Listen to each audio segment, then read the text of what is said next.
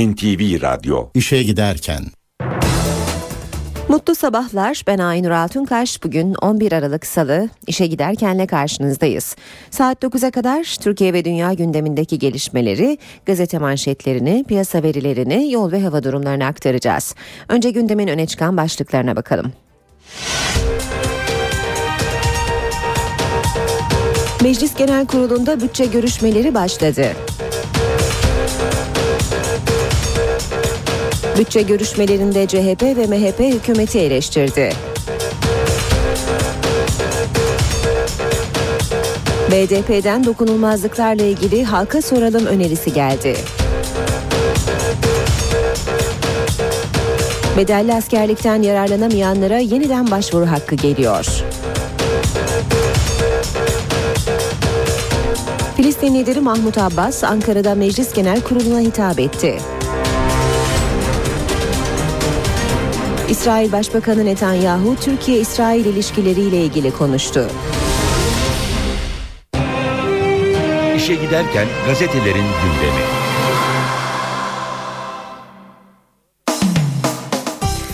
Hürriyet gazetesiyle basın özetlerine başlıyoruz. Hürriyette manşet dosya oyunu bizden döner. Yargıtay'dan bankalara faiz oranlarının düşmesiyle birlikte yeniden yapılandırılacak konut kredilerine ikinci kez masraf adı altında ücret yansıtamazsınız uyarısı geldi. Bir diğer başlık hürriyetten 8 Türk için anıt Almanya'daki eski toplama kampında hüzünlü tören. İkinci Dünya Savaşı'nda Almanya'daki Bergen-Belsen toplama kampında Nazilerin öldürdüğü 5'i Yahudi, ikisi Müslüman, bir de Ortodoks Ermeni kökenli olan 8 Türk vatandaşının anısına yaptırılan bronz levha açıldı. Törende Yahudi, Müslüman ve Hristiyan din adamları dualar okudu. Yine hürriyetten bir başlık Türkiye için kıyamet senaryosu. 21 Aralık'ta beklenen kıyameti Amerika istihbaratı Türkiye için 2030 olarak ilan etti. Ulusal İstihbarat Konseyi Küresel Trendler 200 2030 raporunu açıkladı. Amerikan İstihbarat Birimlerinin Stratejik Analiz Kuruluşu olan İstihbarat Konseyi'nin raporunun Cin şişeden çıkınca başlıklı bölümünde Türkiye de var. Kürdistan'ın yükselişi Türkiye'nin bölünmezliğine darbe vurabilir. Milliyetle devam edelim manşet cemevi ibadet yeri olamaz. CHP'li Aygün'ün cemevi talebiyle açtığı davaya savunma gönderen Türkiye Büyük Millet Meclisi Aleviliğin ibadet yeri de camidir cemevi olamaz dedi.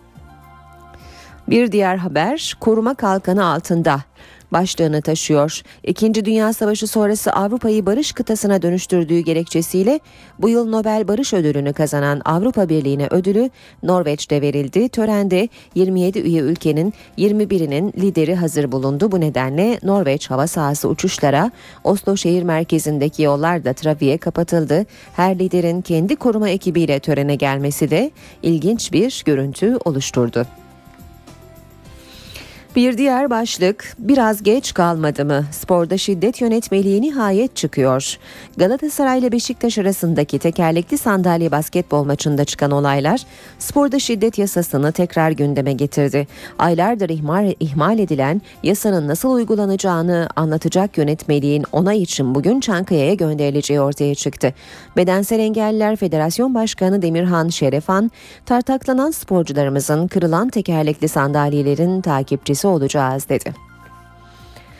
Sabah gazetesi var sırada. Umudun adı Türkiye diyor sabahta sürmanşet. Erdoğan müdahaleler olmasaydı 10 büyükten biriydik dedi.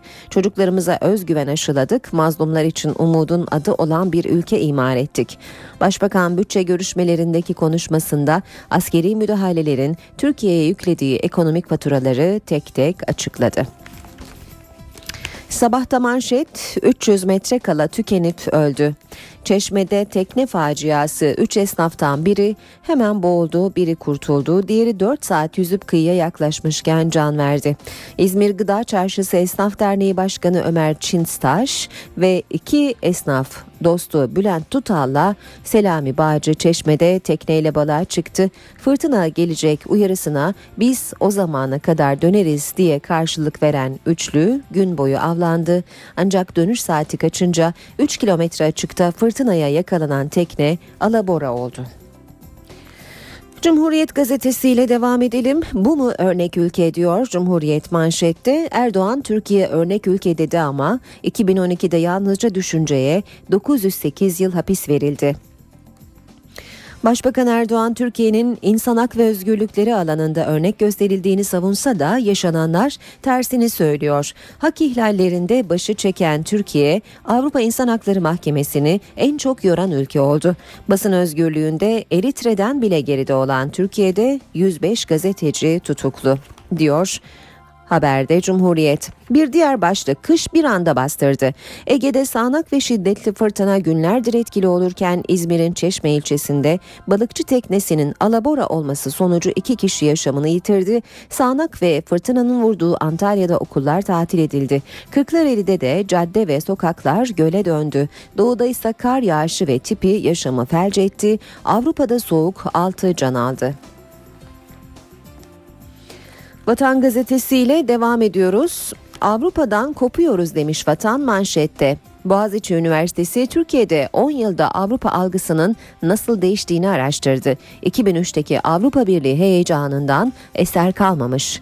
2003'te Avrupa Birliği hakkında olumlu görüşe sahip Türklerin oranı %69,3'tü. Geçen 10 yılda Avrupa Birliği gözden düşünce %47,1'e geriledi. Cumhuriyetle hesaplaşmıyoruz. Mecliste 2013 yılı bütçe görüşmeleri başladı. Bahçeli Cumhuriyet Türk milletinin son kararı dedi. Başkanlık uyarısı yaptı. Kılıçdaroğlu ise 2002'de her çocuk 1963 dolar borçla doğuyordu. Şimdi borç 4320 dolara çıktı. Ekonomi kötü yönetiliyor dedi. Erdoğan ise 1 saat 10 dakikalık çok sert olmayan konuşmasında biz asla Cumhuriyetle hesaplaşmıyoruz. Elbette ülke için taş üstüne taş koymuş herkese şükran borçluyuz ancak ne yazık ki Türkiye'nin potansiyeli yeterince kullanılmamıştır dedi. Devam edelim basın özetlerine. Haber Türkiye bakalım. Haber Türk'ten aktaracağımız ilk başlık karanlık 93'e soruşturma. Malatya Başsavcılığı 1993 dosyasını açtı. 4 şüpheli ölüm Albay Çillioğlu soruşturmasına dahil edildi. Albay Çillioğlu soruşturmasını derinleştiren Başsavcılık Özal, Eşref Bitlis, Adnan Kahveci ve Bahtiyar Aydın'ın ölümlerini bağlantı olabilir diye şüpheli buldu. Bu 5 kişinin Kürt sorununun çözümü için çalıştığına dikkat çeken Başsavcılık Bitlis'in hazırladığı Kürt raporunun da köşkte kaybolduğunu hatırlattı. Devam edelim. Habertürk'ten bir başlık daha Bedelli'de yeni şans. 30 gün içinde başvuranlara bedelli şansı ve ikinci taksidi yatırmayanın hak kaybı yok. Ocakta geçmesi beklenen teklife göre 30 bin lira yatırana bedelli için bir aylık süre tanınacak. Yeni başvuru alınacak. İkinci taksidini yatıramayanın hakkı yanmayacak. Devam edelim. Kars dondu, batıda sel başlığıyla soğuk hava ve yağış yurdu felç etti. Doğu dondu. Kars eksi 25 dereceyi gördü. Antalya'da metrekareye 288 kilogram yağış düştü. Devam ediyoruz. Basın özetlerine akşam gazetesine bakalım. Yargıya neşter diyor akşam manşette. Siyasi tartışmaların ortasında yıpranan yargı sistemini yenileme harekatı başladı. Hakimler ve Savcılar Yüksek Kurulu'nun hakim ve savcılar olarak ayrılması, avukatlık sınavı getirilmesi, tecrübeli avukatlardan hakim alımı planlanan değişiklikler arasında diyor akşam haberinde. Radikal gazetesine bakalım. Karakolda sırayla dayak, hastanede polise dayağın 45 dakika öncesi. 4 Ağustos'ta hastanede dövülen iki polise saldırının sırrını daha önceki görüntülere ulaşarak çözdüğünü belirtiyor Radikal. Meğer polisler iki genci karakolda feci şekilde dövmüş. Servet ve Kemal Karataş evlerine giderken ihbar üzerine polis tarafından durduruldu. Gençler aranmaya itiraz edince 75. yıl polis merkezine götürüldü. Görüntüler tüyler ürpertici. Polislerin çoğu bir nevi sıraya girerek iki genci dövüyor. Kan içinde kalan gençlerin tedavisi için sağlık ekibi çağrılıyor.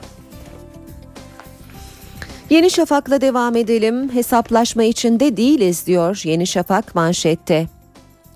Başbakan Erdoğan AK Parti'nin icraatlarını Cumhuriyet tarihinin tamamıyla kıyaslamasından rahatsızlık duyan muhalefete ekonomideki rekorlarla cevap verdi ve ekledi. Şunu herkes bilsin ki biz asla ve asla bir hesaplaşma içinde değiliz. Tam tersine Cumhuriyetimizi hangi seviyelere taşıyacağımızı konuşuyoruz. Ve zamanla bitiriyoruz basın özetlerini. Üniversite kurmak isteyen müteşebbislere güvenilmeli.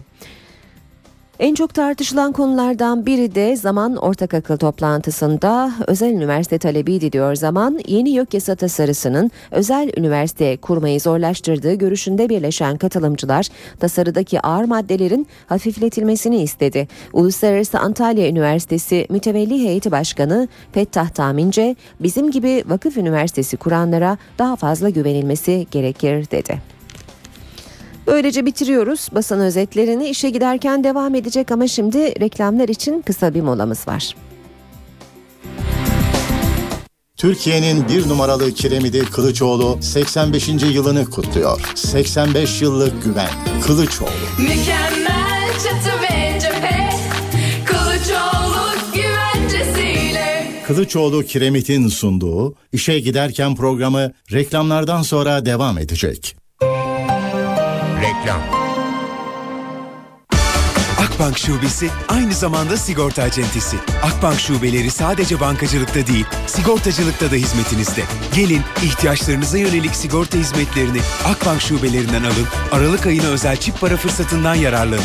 Değerlerinizi sigortalatmak olay olmasın, kolay olsun. Kolay olsun. 31 Aralık'a kadar belirli sigorta ürünlerine özel çip para kazanma fırsatını kaçırmayın.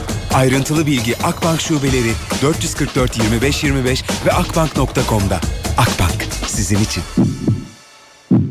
NTV Radyo Neye değer verdiğinizi, niye değer verdiğinizi anlıyoruz. Bu yüzden Sigortalatmak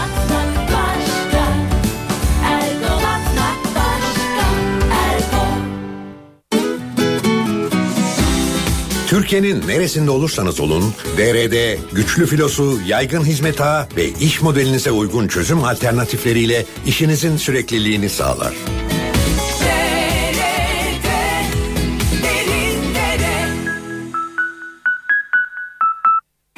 Aralık 15 Ocak tarihleri arasında HSBC Advantage üyesi benzin istasyonlarından farklı günlerde ve tek seferde yapacağınız 4. 75 lira ve üzeri akaryakıt alışverişinize akaryakıtta geçerli 40 lira nakit puan hediye. Benzin yazıp boşluk bırakın kartınızın son 6 hanesiyle 0532 757 44 77'ye gönderin siz de katılın. Kazandığınız puanları 29 Ocak'a kadar harcayın. Kampanya koşulları Advantage.com.tr'de. Alo. Ne haber abi? İyi iyi. Dinle bak şimdi. Yılbaşında ne yapalım diyorduk ya. Artık demiyoruz. Çünkü bende toplanıyoruz oğlum. Herhalde güzel fikir. Ya orası kolay. Hem ben de buzdolabını ne zaman boş gördün ki sen? Asıl dinle bak. Evde Cenga var. Monopoly de aldım. E sen de eli boş gelmezse bir tabu alırsın. He? Tamam o zaman ben herkesi arıyorum. Tabii ya. Millet eğlence görsün kardeşim. Geçen her saniye geleceğiniz için bir yatırım.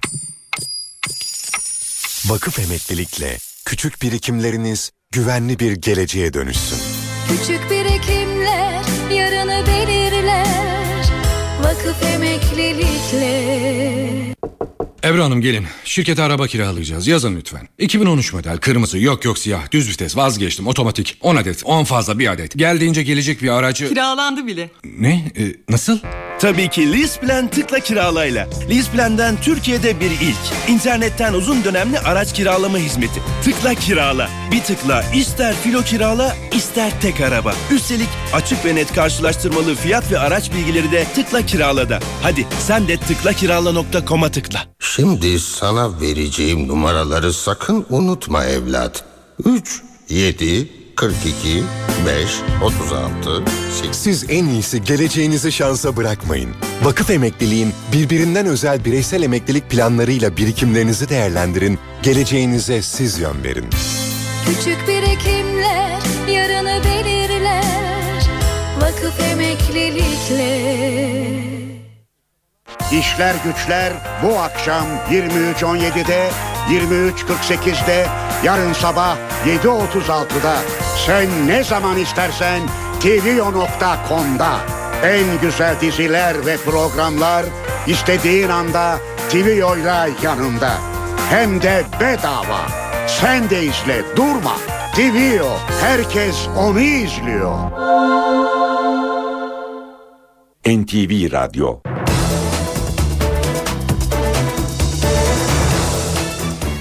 Saat 7.16 NTV Radyo'da işe giderken de birlikteyiz.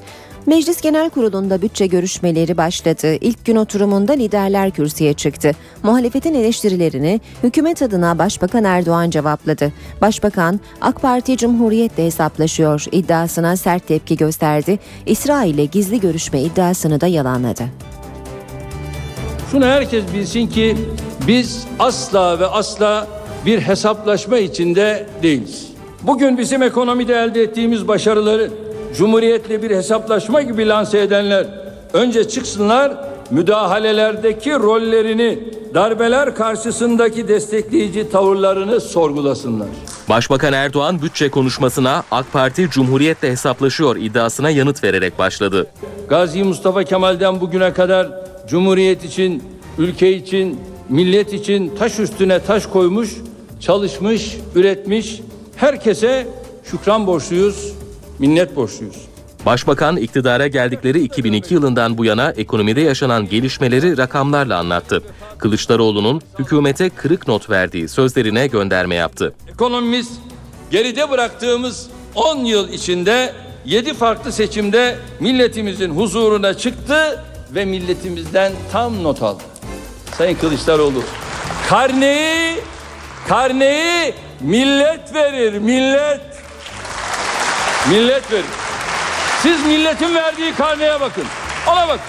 Başbakan Erdoğan'ın İsrail'le kapalı kapılar ardından ne konuştunuz diyen CHP liderine yanıtı sert oldu. İsrail'le kapalı kapılar arkasında ne konuştuğumu, kimlerden bunu aldığınızı ispat edemezseniz müfterisiniz. Hiçbir zaman kapalı kapılar arkasında bu tür pazarlıkları yapacak tiniyette bir siyaset biz gütmedik. O size ait bir şeydir. Siz onu görüyorsunuz.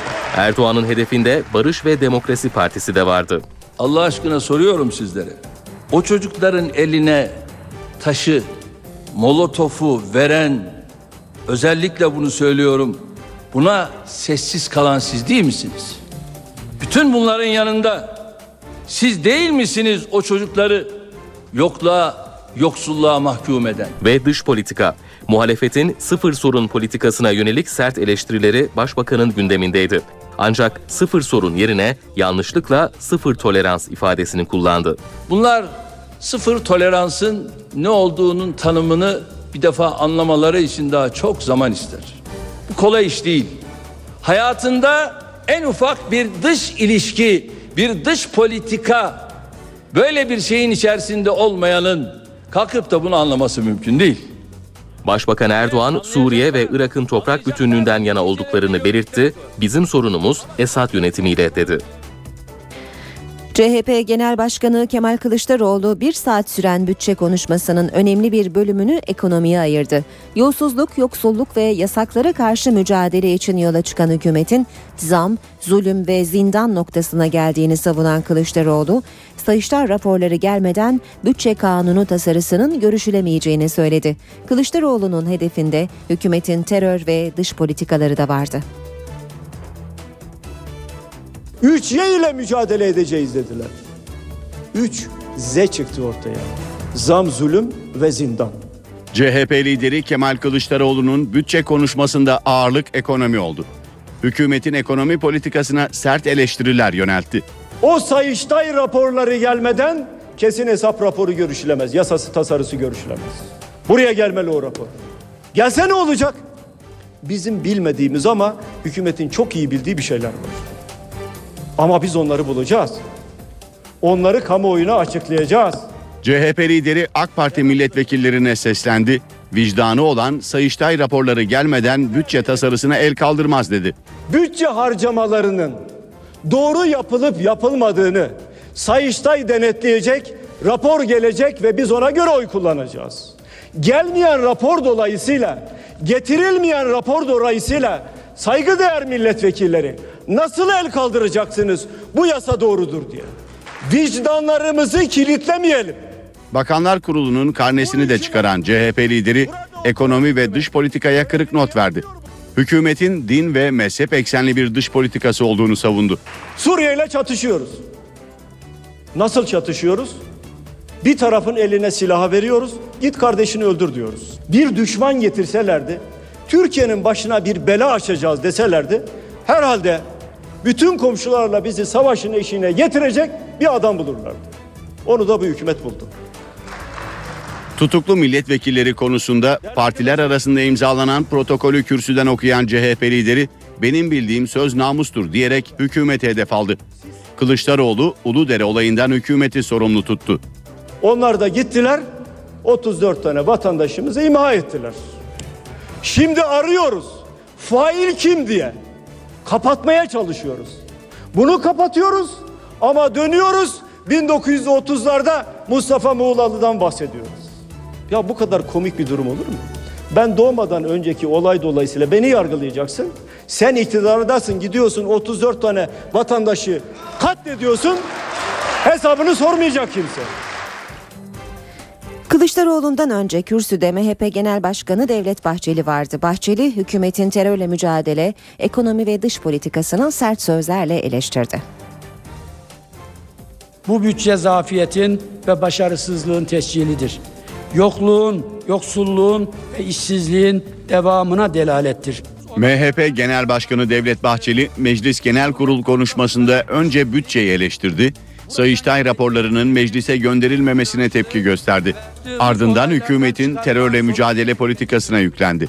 Federasyon özlemi çekenler, başkanlık rüyası görenler ve üniter yapımızı bozmayı aklından geçirenler aynanın karşısında kendilerini bir kez daha kontrolden geçirmelidir. Bahçeli'nin gündeminde ana dil tartışmaları da vardı. Ana dil eğitimiyle ilgili adımlar, ana dil savunma talebinin karşılanmasına dönük hazırlıklar, mermi, mayın ve şehit olarak geri dönmüştür. 3 yıl önce demokratik açılım veya son haliyle Milli Birlik ve Kardeşlik projesi ilan edilmiştir de terör saldırılarında bir azalma olmuş mudur? MHP Genel Başkanı bütçe görüşmelerinde dokunulmazlık tartışmasına da değindi. Milletvekilliği dokunulmazlığı mutlaka yeniden ele alınmalıdır. Bu bizim bizim iştenlikle beklentimizdir. Dokunulmazlık güvencesi Türk milletine karşı olmayı, dağda teröristlerle kucaklaşmayı korumamalı ve bunun sığınağı olmamalıdır. Ve NATO tarafından gönderilecek Patriot füzeleri. Bahçeli, NATO Genel Sekreteri Rasmussen'in açıklamalarına sert tepki gösterdi. Bizi korumaya almak kimin haddinedir? Türkiye manda ve himaye altında alınmıştır da bizim mi bilgimiz olmamıştır? Barış ve Demokrasi Partisi dokunulmazlıkların kaldırılması için halka soralım önerisi getirdi. Kışanak halk istiyorsa değil dokunulmazlığı hemen milletvekilliğini bırakalım dedi. Hodri meydan diyoruz. Dokunulmazlığın da ötesinde bir şey öneriyoruz. Gelin halkın vekilleri geri çağırma yetkisini sağlayan yasal düzenlemeyi yapalım. Halkımıza gidip hesap vermeye hazırız. BDP eş başkanı Gülten Kışanak bütçe konuşmasında milletvekili dokunulmazlıklarına değindi. Hükümete seslenirken yeni bir öneri getirdi. Dokunulmazlıkları halka soralım dedi. İstiyorlarsa değil dokunulmazlık hemen milletvekilliğini bırakalım. Halkımız kimi istiyorsa onu seçsin, ona temsiliyet görevi versin. Kışanak dokunulmazlıklar üzerinden Uludere olayını hatırlattı, hükümete yüklendi. Roboski'nin fotoğrafı. Türkiye savaş uçaklarıyla katledilen 34 sivil Kürt köylünün fotoğrafı. Daha bu fotoğrafın hesabını vermeden BDP'nin dokunulmazlığını tartışmaya açmak tam bir aymazlıktır. KCK soruşturması ve yeni operasyonlar da Kışanak'ın gündemindeydi. Tutuklamaları siyasi soykırım operasyonu olarak niteledi. Tam 4 yıldır kesintisiz bir şekilde demokratik siyaseti engellemek için siyasi bir darbe operasyonu yürütülüyor. Bunu geçen yıl bugünle bunu bu fotoğrafın bir benzerini geçtiğimiz günlerde yine yaşadık. Bu fotoğraf Türkiye'de demokratik siyasete vurulan kelepçenin fotoğrafıdır. Kışanak hükümetin Suriye politikasını da eleştirdi. 2013 bütçesini savaş bütçesi olarak değerlendirdi. İşe giderken 6 ay önce çıkarılan bedelli askerlik hakkından yararlanmayanlara yeniden başvuru hakkı getiriliyor.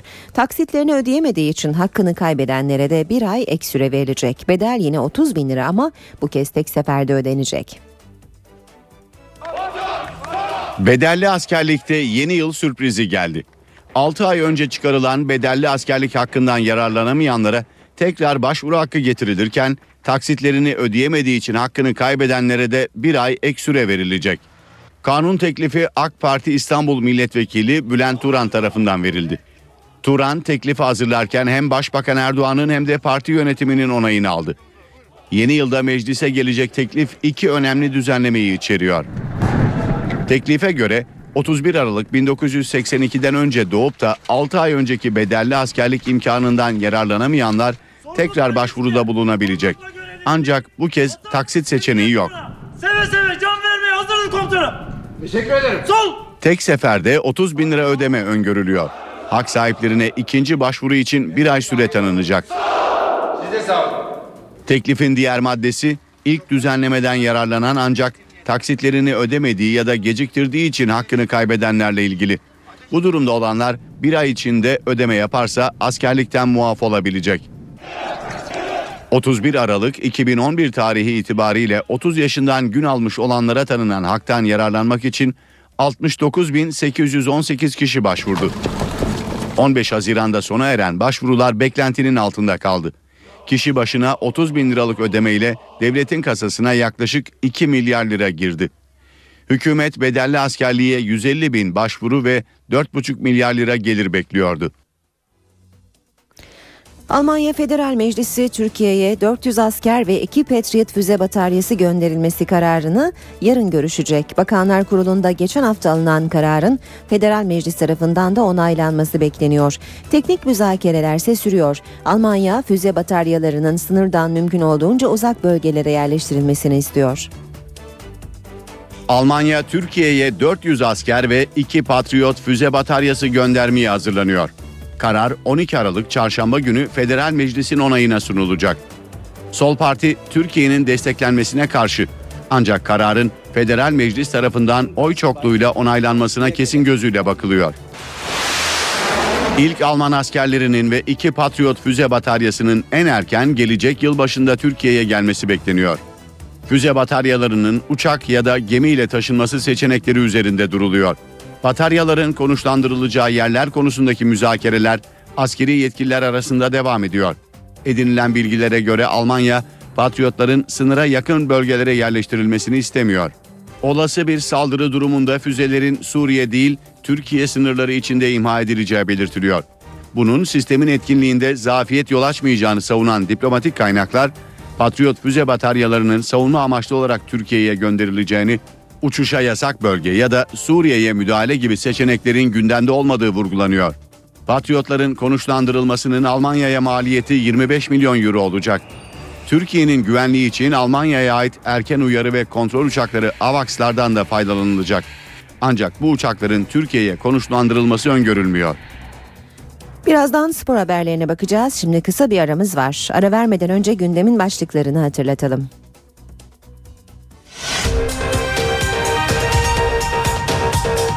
Meclis Genel Kurulu'nda bütçe görüşmeleri başladı. Bütçe görüşmelerinde CHP ve MHP hükümeti eleştirdi. BDP'den dokunulmazlıklarla ilgili halka soralım önerisi geldi. Bedelli askerlikten yararlanamayanlara yeniden başvuru hakkı geliyor. Filistin lideri Mahmut Abbas Ankara'da Meclis Genel Kurulu'na hitap etti. İsrail Başbakanı Netanyahu Türkiye-İsrail ilişkileriyle ilgili konuştu.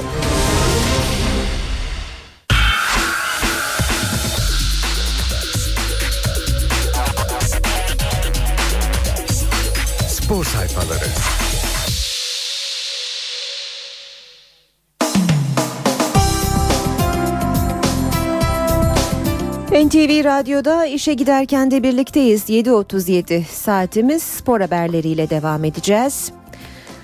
Gazetelerin spor sayfalarına bakmaya başlayalım. Milliyet gazetesiyle Tek patron ilk başlık teknik direktör Aykut Kocaman Miroslav Stoh'u hem kendisinden hem de takım arkadaşlarından özür dilemesine rağmen kadro dışı bırakarak oyuncularına bir kez daha buranın tek patronu benim herkes kurallara uyacak mesajını verdi.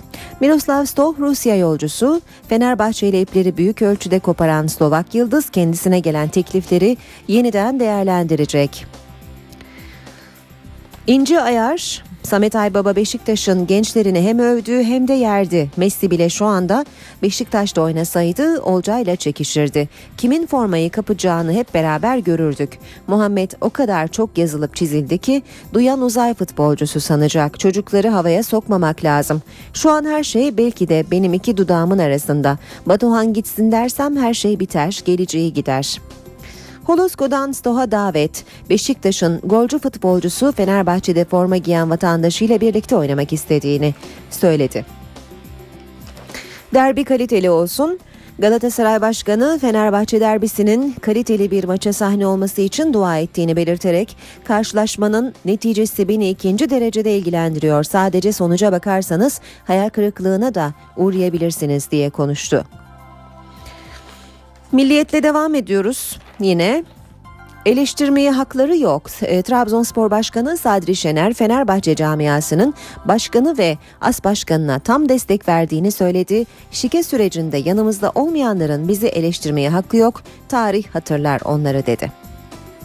Anadolu Efes'e TED dersi. Beko Basketbol Ligi'nde 9. haftanın kapanış mücadelesi Ankara'da oynandı. Son 3 maçını kaybeden TED Kolejliler ilk çeyreğini 14 sayı geride bitirdiği maçta hücum üstünlüğüyle ayağa kalktı. Efes'e ikinci yenilgisini tattırdı. Skor 86-85. Potada kader haftası. Avrupa kupalarındaki 3 temsilcimiz bu hafta tamam ya da devam maçlarına çıkacak. Tofaş ve Banvit gurbette boy gösterirken Fenerbahçe evinde oynayacak. Movo, e, Novo Mesto Tofaş maçı saat 20'de salı günü. Oliver Basket Banvit maçı çarşamba günü 21.30'da ve Fenerbahçe Ülker Kantu mücadelesi perşembe günü 19'da başlayacak. Devam edelim spor haberleri aktarmaya. Sırada Sabah gazetesi var. Sabahta bize gel Stoh başlığını görüyoruz. Beşiktaş'ta Holosko az önce Milliyet'te de okumuştuk. Fenerbahçe'de sorun yaşayan vatandaşı Stoh için çok iyi bir futbolcu. Onu her zaman kendi takımımda isterim dedi. Yüreğimiz yandı. Galatasaraylı sporcular holiganların kırdığı tekerlekli sandalyelere olaylar kadar üzüldüklerini söyledi.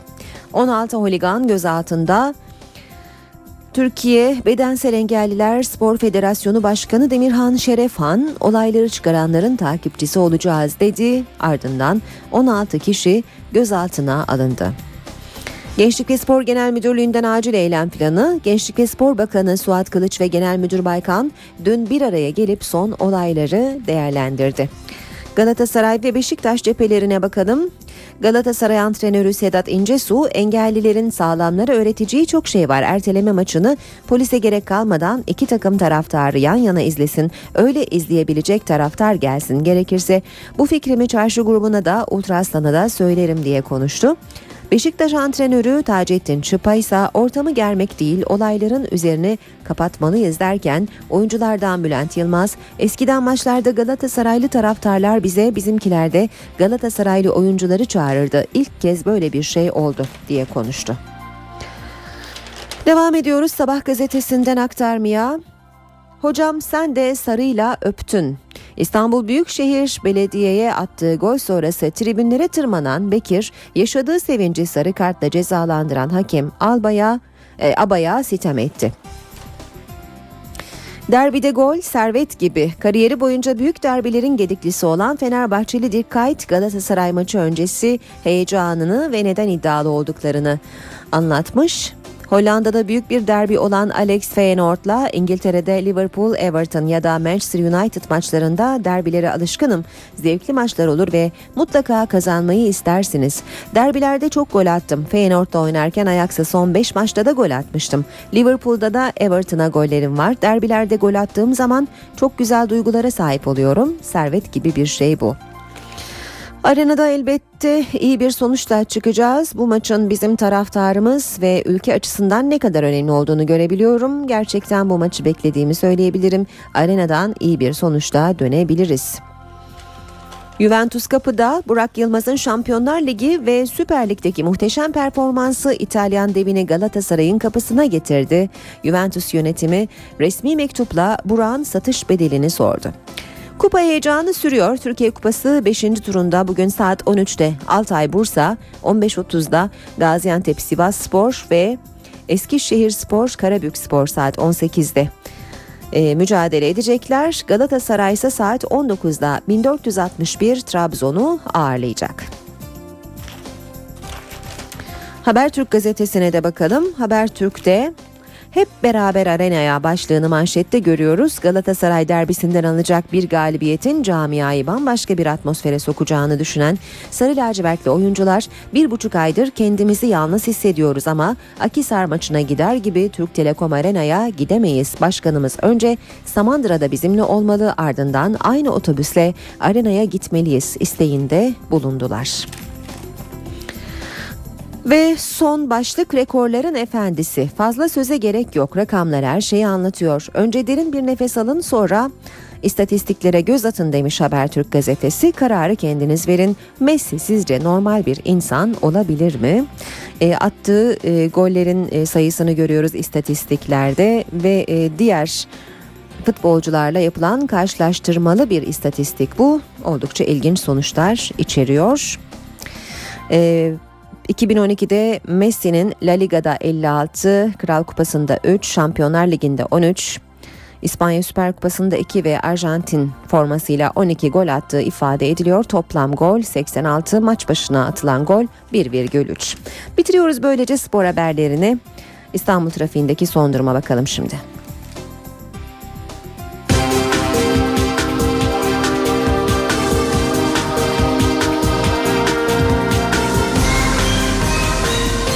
İşe giderken. Fatih Sultan Mehmet Köprüsü Anadolu Avrupa geçişinde yoğunluk Ataşehir'de başlıyor. Çavuşbaşı'na kadar devam ediyor. Sonrasında Elmalı'da yeniden yoğunlaşıyor ve köprü girişine kadar bu şekilde sürüyor trafik. Ters yönde ise etiler katılımıyla başlayan bir yoğunluk var ve köprü e, girişinde son buluyor. Bu yoğunluk devamında akıcı bir trafik olduğunu söyleyelim. Boğaziçi Köprüsü Libadiye katılımıyla e, yoğunlaşıyor Avrupa'ya geçişte ve köprü çıkışında da kısa bir süre devam ediyor. Ters yönde Mecidiyeköy'de başlayan bir trafik var ve köprü üzerinde e, biraz azalıyor yoğunluk. Köprü çıkışında ise tamamen rahat bir trafiğe bırakıyor yerini. D100 karayolunda Çoban Çeşme, Şirin Evler, Merter devamında da Otakçılara kadar yoğun bir trafik olduğunu görüyoruz. Tem otoyolunda İki telli köprülü kavşağı Mahmut Bey Doğu kavşağı arasında trafik yoğun. Devamında Metris'ten Hastal kavşağına kadar yoğun bir trafik var. E, Masla, e, Maslak'a yaklaşırken yoğun ama akıcı bir trafik olduğunu gördüğümüzü söyleyelim. O üç karayolunda Mahmut Bey Hal arasında çift yönlü bir yoğunluk var. Halden Anıt Mezar'a kadar da yoğun akıcı bir trafik olduğunu görüyoruz. Anadolu yakasında Kartal Kavşağı'ndaki çalışma sebebiyle Soğanlı civarında başlayan ve e, Kartal Köprüsü'nü geçtikten sonra da devam eden bir yoğunluk olduğunu söyleyelim. Ayrıca Bostancı Kozyatağı yönünde de trafik yoğun seyrediyor. İşe giderken. Gündeme yakından bakmaya devam ediyoruz. Orhan Pamuk'un da aralarında bulunduğu dünyaca ünlü yazar ve aydınlar Suriye lideri Beşar Esad'ı istifaya davet eden açık bir mektup kaleme aldı. Fransız Liberasyon gazetesinde yayınlanan mektupta Esad yakın tarihten örnekler verilerek uyarılıyor. İstifa et yoksa sonun Saddam ve Kaddafi'ninki gibi olacak. Bu çağrı Nobel ödülü yazar Orhan Pamuk'tan geldi. Pamuk'un da aralarında bulunduğu dünya ünlü altı yazar ve aydın Suriye Devlet Başkanı Beşar Esad'a açık mektup gönderdi. İsrailli yazar David Grossman, İtalyan yazar Claudio Magris, Cezayirli yazar Boalem Sansal, Alman yazar Martin Wasser ve Alman kökenli Fransız toplum bilimcisi Alfred Grosser'in imza attığı mektup Fransız Liberasyon gazetesinde yayınlandı. Mektupta Beşar Esad'a Suriye halkını kurtarması için istifa etmesi ve tarafları Birleşmiş Milletler çatısı altında müzakereye davet etmesi çağrısında bulunuldu.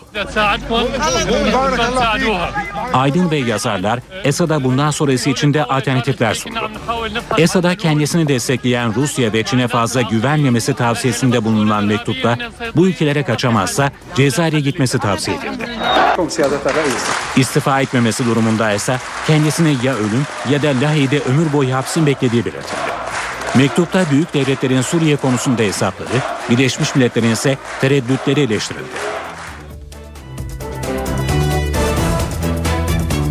İsrail Başbakanı Benjamin Netanyahu'dan Türkiye'ye yönelik yeni mesajlar var.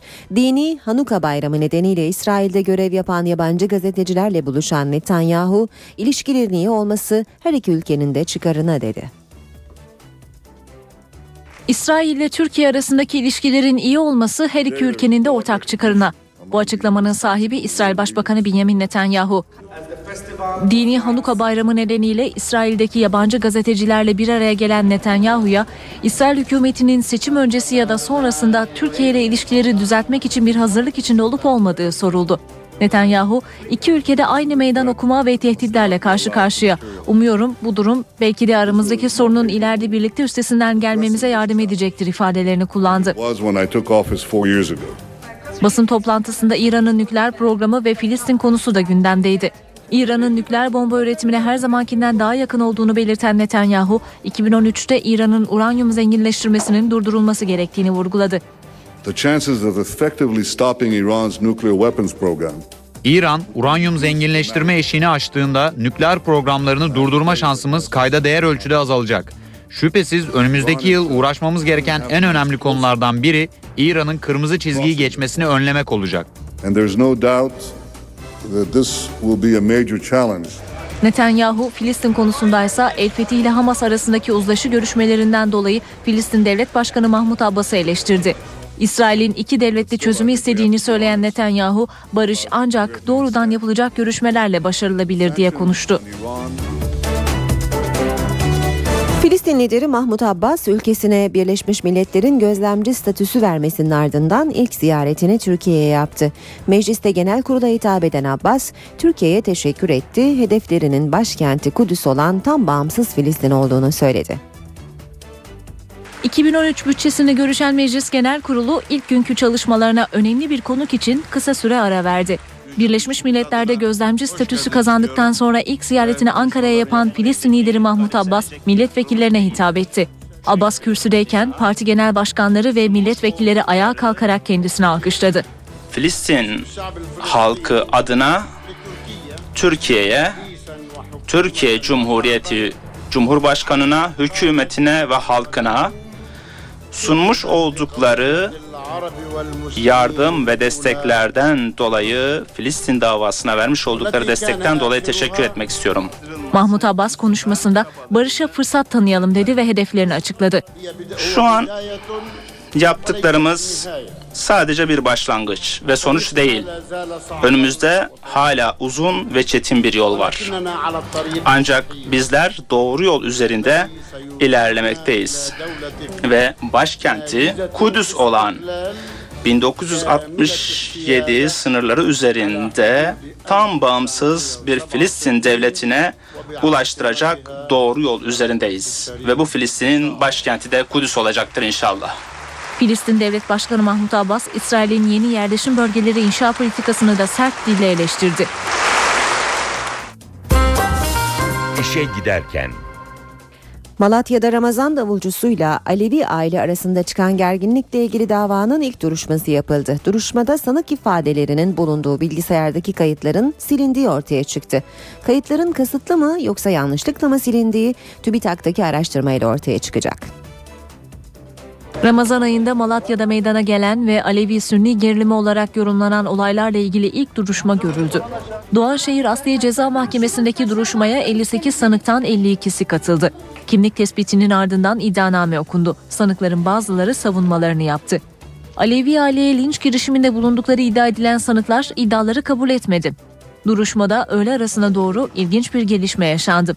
Katip tarafından yazılan ve aynı anda ulusal yargı ağı bilişim sistemine kaydolan sanık ifadelerinin silindiği fark edildi. Bu durum üzerine itirazda bulunan sanık avukatları kayıtların nasıl silindiğinin araştırılmasını talep etti. Mahkeme Başkanı ulusal yargı ağı bilişim sistemi üzerinden yapılan bilgisayar kayıtlarının istenmesine ve ifadelerin yazıldığı bilgisayarın TÜBİTAK'a gönderilmesine karar vererek duruşmayı 21 Şubat erteledi. Bilgisayar kayıtlarının kasıtlı mı yoksa sehven mi silindiği yapılacak inceleme sonucunda netleşecek. Tunceli'deki lojmanında 1994'te ölü bulunan Albay Kazım Çillioğlu soruşturmasında telefon dinleme davasında tutuklanan 8 kişi tahliye edildi. Malatya 3. Ağır Ceza Mahkemesi Albay Kazım Çillioğlu'nun oğlu Gökhan Çillioğlu'nun telefonlarının yasa dışı dinlendiği iddiasına ilişkin tutuklanan biri emekli, 7'si muvazzaf askerin tutukluluk süresini değerlendirdi. Malatya E tipi cezaevi ve askeri cezaevinde tutuklu bulunan sanıkların tahliyesine karar verildi. Tahliye olanlar arasında Düzce İl Jandarma Komutanı Albay Turan Yazıcı da bulunuyor. 8 kişi terör örgütüne üye olmak, sahte belge tanzim etmek ve haberleşme gizliliğinin ihlali suçlamalarıyla 20 Nisan'da tutuklanmıştı. NTV Radyo NTV Radyo'da birlikteyiz. İşe giderken de yeni saate hava durumuyla başlıyoruz. Gökhan Abur'la birlikteyiz. Günaydın. Günaydın. E, Bugün İstanbul'da hava soğuk. Akdeniz'de e, şiddetli yağışlar vardı. Bugün neler söyleyeceksiniz yurt Evet geneli bugün, için? bugün Akdeniz'e yağışlar etkisini kaybetti. Bugün için kaybetti. Yarın tekrar başlayacak. Ee, batı ve doğu bölgelerde yine yağış bekliyoruz. Şu an itibariyle doğuda kar yağışı özellikle Erzurum Kars arasında aralıklarla devam ediyor. İlerleyen saatlerde bu Van Hakkari arasında yine kar yağışları görülecek. Ve yine öğleden saatlerine itibaren Doğu Karadeniz bölgesinde kıyı kesimlerinde kuvvetli sağanak yağmur, yükseklerde karla karışık yağmur görülecek. Batı Karadeniz'de hafif kar yağışı var. Özellikle Kastamonu Karabük arasındaki bölgede hafif de olsa bir kar yağışı şu an itibariyle devam ediyor.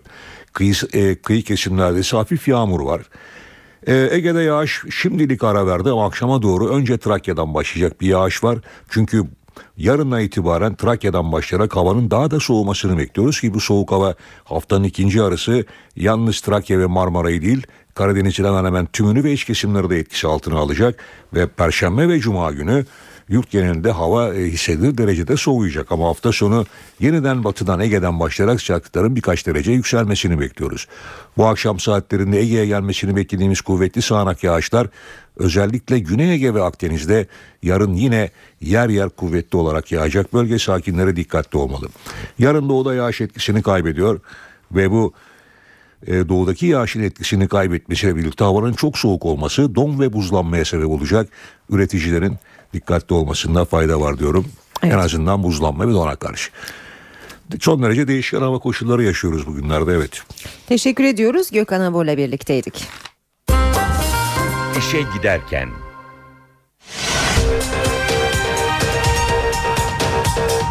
Meclis Genel Kurulu'nda bütçe görüşmeleri başladı.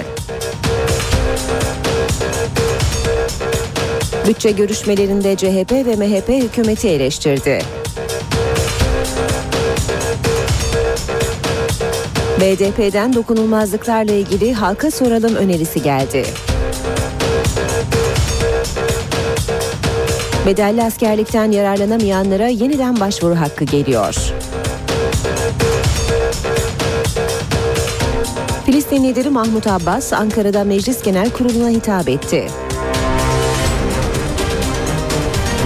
İsrail Başbakanı Netanyahu Türkiye-İsrail ilişkileriyle ilgili konuştu. İşe giderken gazetelerin gündemi.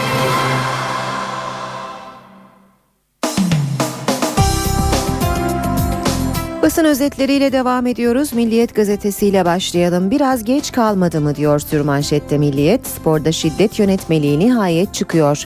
Galatasaray ile Beşiktaş arasındaki tekerlekli sandalye basketbol maçında çıkan olaylar sporda şiddet yasasını tekrar gündeme getirdi. Aylardır ihmal edilen yasanın nasıl uygulanacağını anlatacak yönetmeliğin onay için bugün Çankaya'ya gönderileceği ortaya çıktı. Bedensel Engelliler Federasyon Başkanı Demirhan Şerefan, tartaklanan sporcularımızın kırılan tekerlekli sandalyelerin takipçisi olacağız dedi. Engelli sporcuların tekerlekli sandalyelerinin kırıldığı olaylarla ilgili olarak 16 kişi gözaltına alındı. Milliyetin manşeti cemevi ibadet yeri olamaz. CHP'li Aygün'ün cemevi talebiyle açtığı davaya savunma gönderen Türkiye Büyük Millet Meclisi, Aleviliğin ibadet yeri de camidir, cemevi olamaz dedi.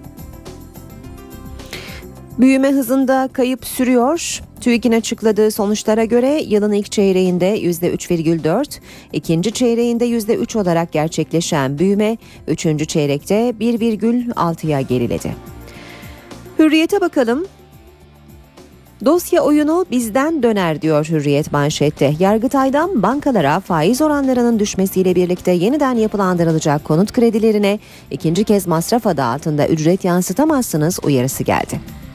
Türkiye için kıyamet senaryosu 21 Aralık'ta beklenen kıyameti Amerikan istihbaratı Türkiye için 2030 olarak ilan etti. Ulusal İstihbarat Konseyi Küresel Trendler 2030 raporunu açıkladı. Amerikan istihbarat birimlerinin stratejik analiz kuruluşu olan İstihbarat Konseyi'nin raporunun Cin şişeden çıkınca başlıklı bölümünde Türkiye'de var. Kürdistan'ın yükselişi Türkiye'nin bölünmezliğine darbe vurabilir. Van'dan iki öğretmen çığlığı daha. Öğretmen Gülşah Aktürk'ün öldürülmesinin ardından gözlerin çevrildiği Van'da şiddet mağduru iki öğretmen daha eşlerine karşı koruma istedi. Ancak valilik reddetti. Öğretmenler başka il ya da ilçeye tayin istiyor. Bürokrasi yavaş işlediği için tedirgin bir bekleyiş içindeler. Sabah gazetesi var sırada. Umudun adı Türkiye diyor sürmanşette sabah. Başbakan bütçe görüşmelerindeki konuşmasında askeri müdahalelerin Türkiye'ye yüklediği ekonomik faturaları tek tek açıkladı. Erdoğan bu dönem kapandı çocuklarımız tarihi çok farklı yazacak dedi. Sabahta manşet 300 metre kala tükenip öldü. Çeşme'de tekne faciası. 3 esnaftan biri hemen boğuldu, biri kurtuldu. Diğeri 4 saat yüzüp kıyıya yaklaşmışken can verdi.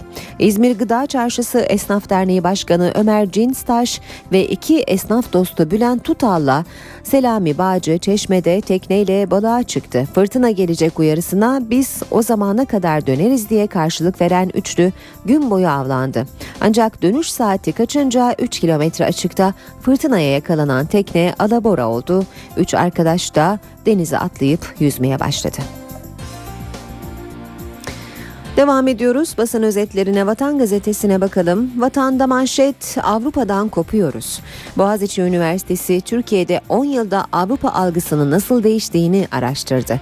2003'teki Avrupa Birliği heyecanından eser kalmamış. 2003'te Avrupa Birliği hakkında olumlu görüşe sahip Türklerin oranı %69,3'tü.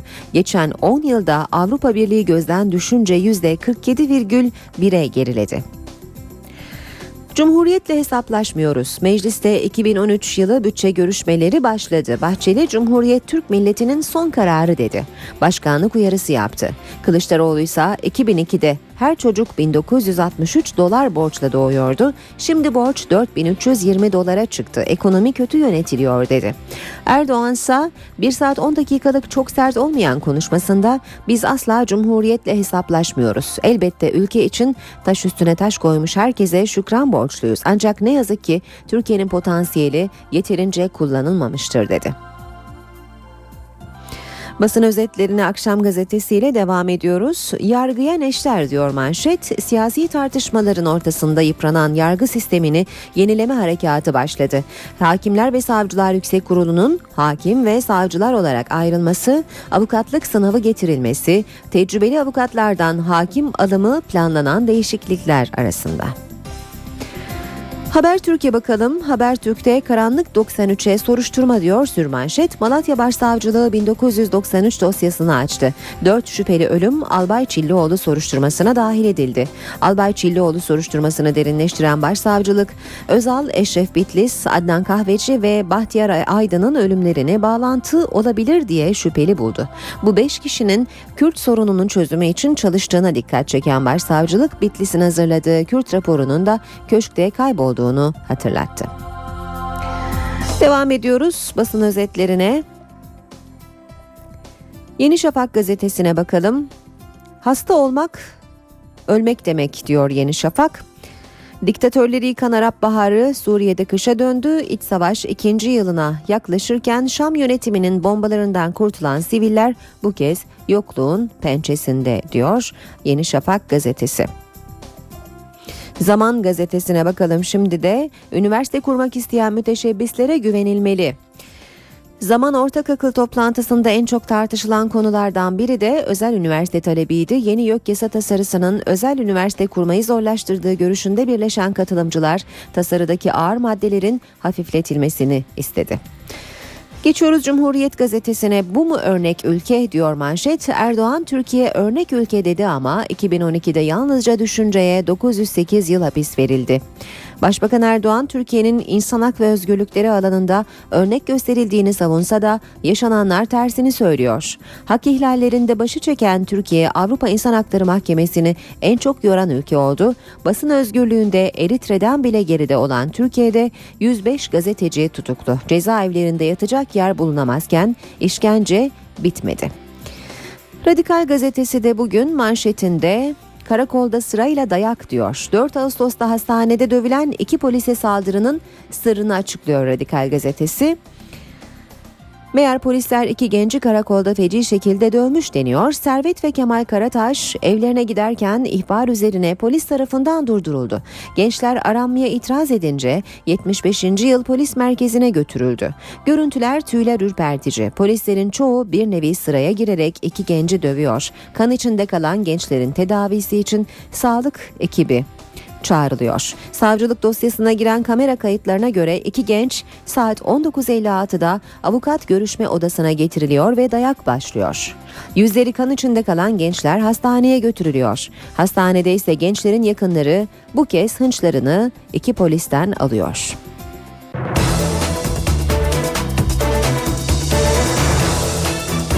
Saat 8.18 NTV Radyo'da işe giderken de birlikteyiz. Mecliste bütçe görüşmeleri başladı. İlk gün liderler de kürsüdeydi. Yine tartışmalar eksik olmadı. Genel kurulda tansiyon zaman zaman yükseldi. Mecliste 11 gün sürecek bütçe maratonu başladı. Günlerdir bu buluşmaya hazırlanan liderler ve milletvekilleri genel kurul salonunda bir araya geldi. Milletvekilleri sert ve yorucu görüşmeler için hazırdı. Kimi hayır duası aldı, kimi enerji depoladı. Anne bir televizyon mikrofon uzattı cevap vereyim ben seni arayacağım. Manevi annemin hayır duasını aldım şu anda. Manisa'nın e, Sultaniye üzümünü aldım yanıma. Biraz sonra da e, kuliste arkadaşlarıma da onu ikram edeceğim. Elbette tabii dinlenmemize ve e, bu vitamin e, durumlarına dikkat edeceğiz. Sayıştay vermesi gereken Milletvekilleri hazırdı ama bütçe görüşmelerinin Sayıştay raporları gelmeden başlamasına muhalefetin itirazı vardı. CHP milletvekili Kamer Genç usul tartışması açtı. 63. maddeye göre usul tartışmasını açın efendim. Evet. Dehte. Peki usul tartışması açacağım. AKP hükümetinin BDP eş başkanı Gülten Kışanak konuşurken genel kurul salonunu terk eden başbakan, MHP lideri Bahçeli ve CHP lideri Kılıçdaroğlu'nu ise eksiksiz dinledi, notlar aldı. Kılıçdaroğlu'nun konuşmasının bir yerinde Erdoğan'a "Sayın Başbakanım" diye seslenmesi dikkat çekti. Sayın Başbakanım size bir sorum daha var. Başbakanın ise AK Partili Kayseri Belediye Başkanı'nın halka dağıttığı 3,5 ton sucuk için CHP liderine bir teşekkürü vardı. Kayseri'de dağıtılan 3,5 ton sucuk için Kayseri Büyükşehir Belediye Başkanım adına Cumhuriyet Halk Partisi'nin Sayın Genel Başkanı'na şükranlarımı ifade ediyorum. Bugün dağıtılan 3,5 ton sucuk Kayseri Büyükşehir Belediyesi tarafından ya da devlet tarafından değil. Bakın altını çizerek ifade ediyorum. Sayın Kılıçdaroğlu'nun iftira ve ithamları sayesinde bizzat Sayın Kılıçdaroğlu tarafından finanse edilmiş oldu. Başbakan Erdoğan muhalefet liderlerinin eleştirilerine yanıt verirken zaman zaman tansiyon yükseldi. Herkes tiniyetinin gereğini yapar. Sakin olun. Sakin olun. Diğer liderler gibi konuşmasını bir saate sığdıramayan başbakan ek süre konusunda Meclis Başkanı Cemil Çiçek'ten torpil istedi.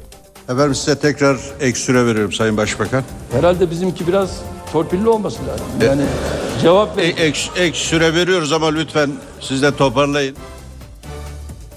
6 ay önce çıkarılan bedelli askerlik hakkından yararlanmayanlara yeniden başvuru hakkı getiriliyor. Taksitlerini ödeyemediği için hakkını kaybedenlere de bir ay ek süre verilecek. Bedel yine 30 bin lira ama bu kez tek seferde ödenecek. Bedelli askerlikte yeni yıl sürprizi geldi. 6 ay önce çıkarılan bedelli askerlik hakkından yararlanamayanlara tekrar başvuru hakkı getirilirken taksitlerini ödeyemediği için hakkını kaybedenlere de bir ay ek süre verilecek. Kanun teklifi AK Parti İstanbul Milletvekili Bülent Turan tarafından verildi. Turan teklifi hazırlarken hem Başbakan Erdoğan'ın hem de parti yönetiminin onayını aldı. Yeni yılda meclise gelecek teklif iki önemli düzenlemeyi içeriyor. Teklife göre 31 Aralık 1982'den önce doğup da 6 ay önceki bedelli askerlik imkanından yararlanamayanlar tekrar başvuruda bulunabilecek. Ancak bu kez taksit seçeneği yok. Seve seve can vermeye hazırız komutanım. Teşekkür ederim. Sol. Tek seferde 30 bin lira ödeme öngörülüyor. Hak sahiplerine ikinci başvuru için bir ay süre tanınacak. Size sağ olun. Teklifin diğer maddesi ilk düzenlemeden yararlanan ancak taksitlerini ödemediği ya da geciktirdiği için hakkını kaybedenlerle ilgili. Bu durumda olanlar bir ay içinde ödeme yaparsa askerlikten muaf olabilecek. 31 Aralık 2011 tarihi itibariyle 30 yaşından gün almış olanlara tanınan haktan yararlanmak için 69.818 kişi başvurdu. 15 Haziran'da sona eren başvurular beklentinin altında kaldı. Kişi başına 30 bin liralık ödemeyle devletin kasasına yaklaşık 2 milyar lira girdi. Hükümet bedelli askerliğe 150 bin başvuru ve 4,5 milyar lira gelir bekliyordu. Almanya Federal Meclisi Türkiye'ye 400 asker ve 2 Patriot füze bataryası gönderilmesi kararını yarın görüşecek. Bakanlar Kurulu'nda geçen hafta alınan kararın Federal Meclis tarafından da onaylanması bekleniyor. Teknik müzakereler ise sürüyor. Almanya füze bataryalarının sınırdan mümkün olduğunca uzak bölgelere yerleştirilmesini istiyor. Almanya Türkiye'ye 400 asker ve 2 Patriot füze bataryası göndermeye hazırlanıyor. Karar 12 Aralık Çarşamba günü Federal Meclis'in onayına sunulacak. Sol Parti Türkiye'nin desteklenmesine karşı ancak kararın Federal Meclis tarafından oy çokluğuyla onaylanmasına kesin gözüyle bakılıyor. İlk Alman askerlerinin ve iki Patriot füze bataryasının en erken gelecek yıl başında Türkiye'ye gelmesi bekleniyor. Füze bataryalarının uçak ya da gemiyle taşınması seçenekleri üzerinde duruluyor. Bataryaların konuşlandırılacağı yerler konusundaki müzakereler askeri yetkililer arasında devam ediyor. Edinilen bilgilere göre Almanya, Patriotların sınıra yakın bölgelere yerleştirilmesini istemiyor. Olası bir saldırı durumunda füzelerin Suriye değil, Türkiye sınırları içinde imha edileceği belirtiliyor. Bunun sistemin etkinliğinde zafiyet yol açmayacağını savunan diplomatik kaynaklar, Patriot füze bataryalarının savunma amaçlı olarak Türkiye'ye gönderileceğini, uçuşa yasak bölge ya da Suriye'ye müdahale gibi seçeneklerin gündemde olmadığı vurgulanıyor. Patriotların konuşlandırılmasının Almanya'ya maliyeti 25 milyon euro olacak. Türkiye'nin güvenliği için Almanya'ya ait erken uyarı ve kontrol uçakları AVAX'lardan da faydalanılacak. Ancak bu uçakların Türkiye'ye konuşlandırılması öngörülmüyor. Ankara gündemi.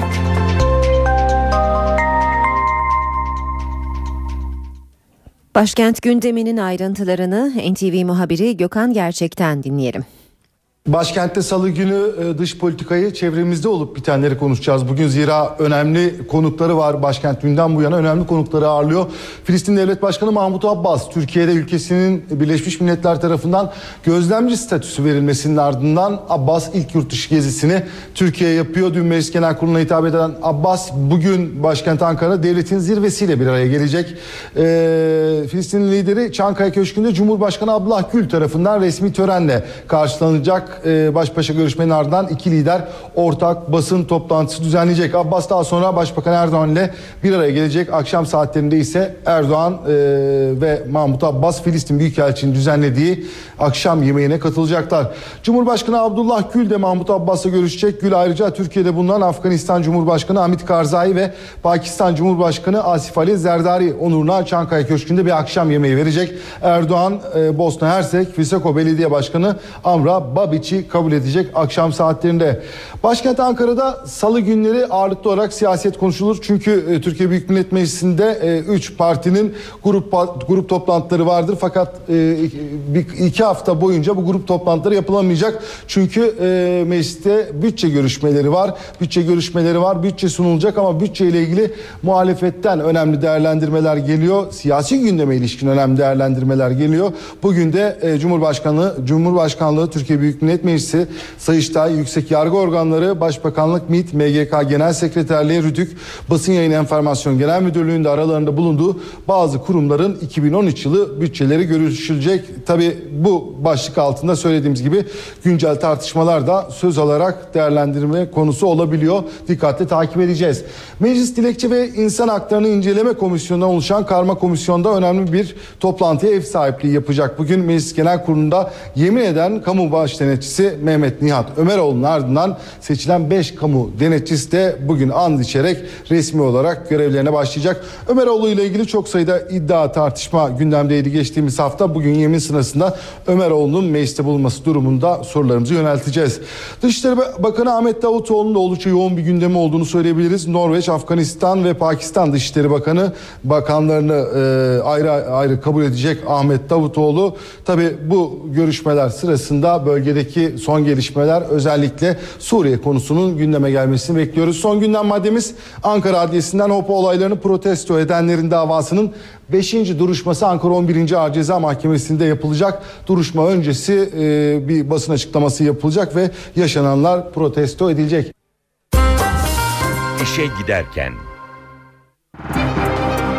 İMKB 100 endeksi haftanın ilk işlem gününe de rekorlarla başladı. Tarihin en yüksek değeri olan 76.734 puandan kapandı. Hisse senetleri %0,65 oranında değer kazandı. Bu sabah serbest piyasada dolar 1.79, euro 2.32'den işlem görüyor. Euro dolar paritesi 1.30, dolar yen paritesi 82 düzeyinde. Altının onsu 1709 dolar. Kapalı çarşıda külçe altının gramı 99 lira. Cumhuriyet altın 663, çeyrek altın 164 liradan işlem görüyor. Brent petrolün varil fiyatı 107 dolar.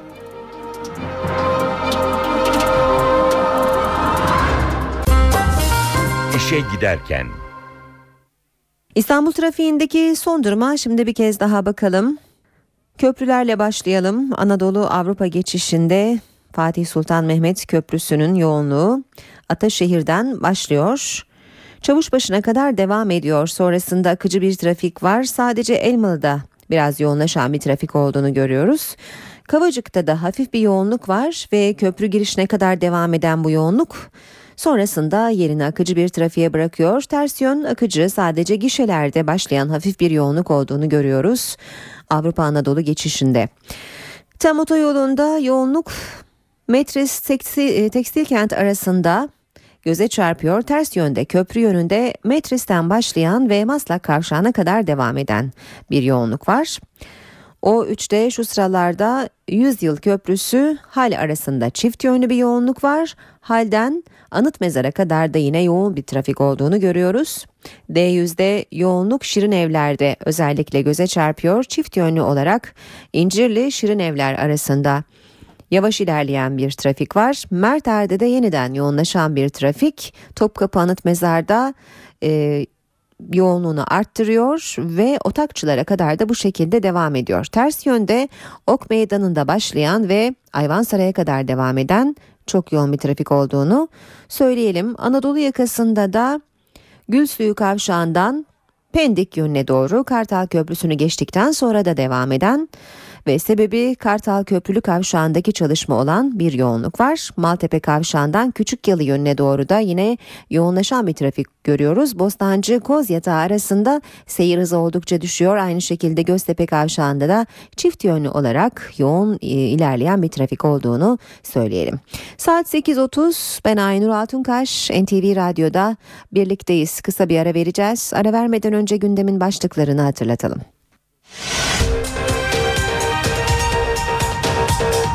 Meclis Genel Kurulu'nda bütçe görüşmeleri başladı.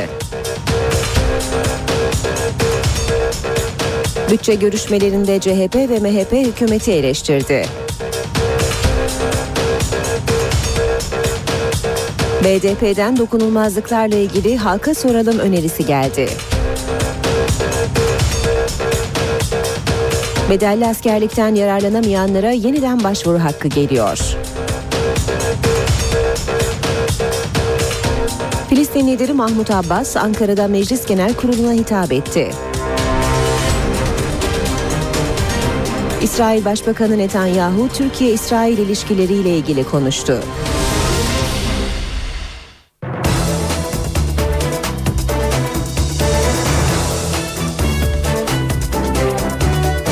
Gündemde öne çıkan gelişmeleri aktarmaya devam ediyoruz. Saat 8.37.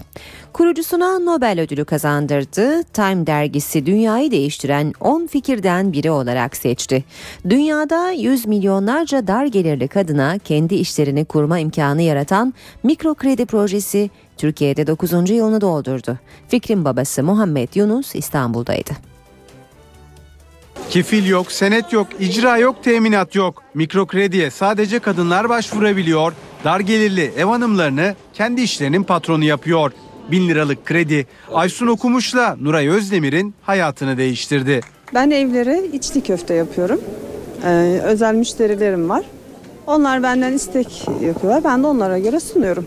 Bunu da 1000 liralık krediyle yapıyorsunuz. 1000 liralık krediyle yapıyorum. Takı tasarımıyla uğraşıyorum. Mikro krediyi e, çevremden duyduktan sonra 1000 liralık kadar bir kredi çektim. E, malzememi alıp ve bu işe başlamak için.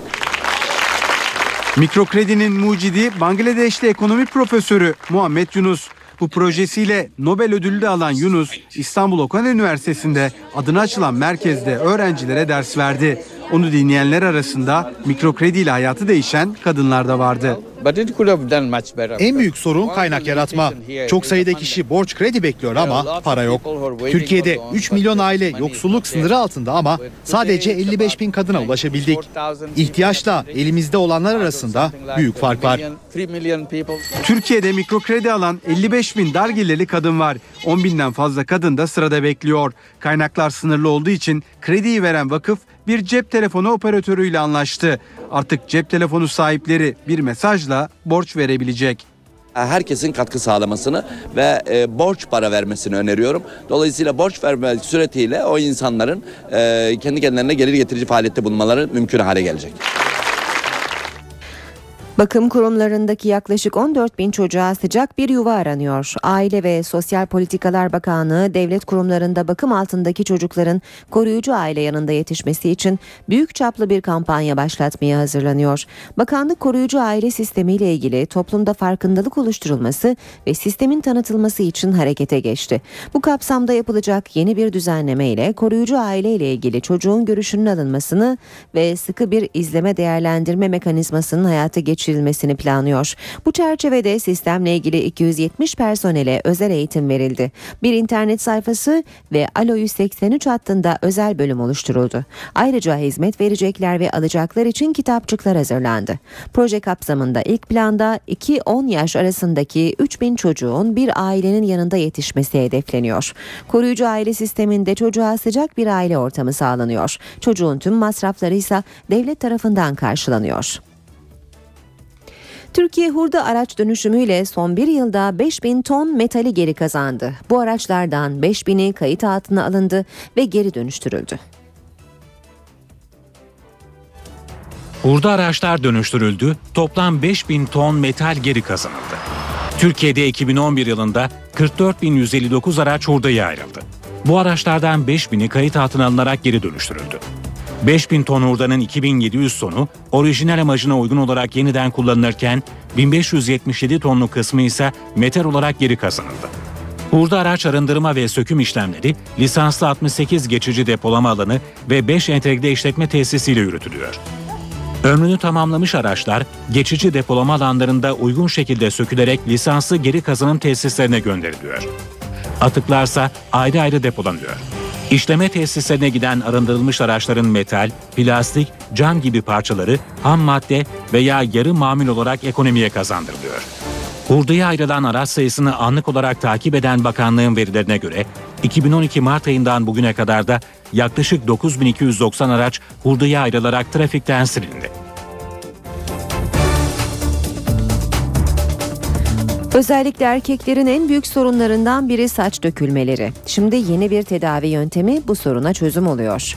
Doku yenileme yöntemiyle yara izi olmadan saç çıkması sağlanıyor. Saçın çıkmasını sağlıyor, yara izlerini geçiriyor, kırışıklıkları gideriyor. Tedavinin adı PRP yani doku onarımı. Tedavi edilen kişinin kendi kanından elde edilen özel bir sıvıyla doku yenileniyor. Hastanın kanı alınarak santrifüj dediğimiz özel bir işlemden geçiriliyor ve e, elde ettiğimiz e, serum hastanın cildine problemli gördüğü, gördüğümüz bölgelere enjeksiyon yöntemiyle uygulanıyor. Böylece hücreler yenileniyor. Yara izleri geçiyor, yaş nedeniyle oluşan kırışıklıklar gideriliyor ve saç dökülmesi önleniyor.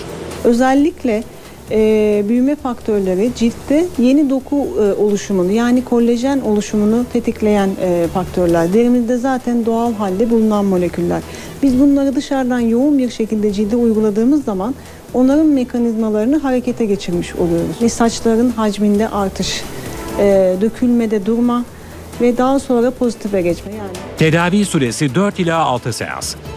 Tek seans cilt için 1500, saç içinse 1000 lira.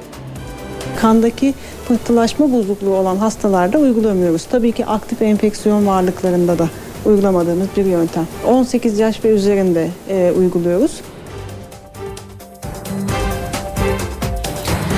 İşe giderkenin bugün de sonuna geldik ama önce gündemi kısaca hatırlayalım. Bütçe görüşmeleri dün liderlerin konuşmalarıyla başladı. Başbakan Erdoğan bütçe konuşmasında önce AK Parti Cumhuriyet'le hesaplaşıyor iddiasına cevap verdi. Başbakan İsrail'le gizli görüşmeler yapıldığı iddiasına da tepki gösterdi. CHP Genel Başkanı Kemal Kılıçdaroğlu ise hükümetin ekonomi politikalarını eleştirdi. Sayıştay raporları gelmeden bütçenin görüşülemeyeceğini savundu. MHP Genel Başkanı Devlet Bahçeli ise hükümetin terörle mücadele politikasını eleştirdi. Gündemin öne çıkan bir diğer maddesi ise bedelli askerlik. 6 ay önce bedelli askerlikten faydalanamayanlara tekrar başvuru hakkı geliyor. Taksitlerini ödeyemediği için hakkını kaybedenlere de bir ay ek süre verilecek. Ayrıca Türkiye'de bulunan Filistin lideri Mahmut Abbas bugün Cumhurbaşkanı Gül ve Başbakan Erdoğan'la bir araya gelecek. Spor gündeminden de bir başlık aktaralım. Ziraat Türkiye Kupası'nda bugün maçlar var. Ziraat Türkiye Kupası'nda bugün 3 maç oynanacak. Bu maçlardan birinde Galatasaray Türk Telekom Arena'da 1461 Trabzon'la karşılaşacak. Maç saat 19'da. 5. tur mücadelelerinde bugün toplam 4 maç olacak. İşe giderkenden bugünlükte bu kadar. Ben Aynur Altunkaş. Saat başında gelişmelerle yeniden buluşmak üzere. Hoşçakalın. NTV Radyo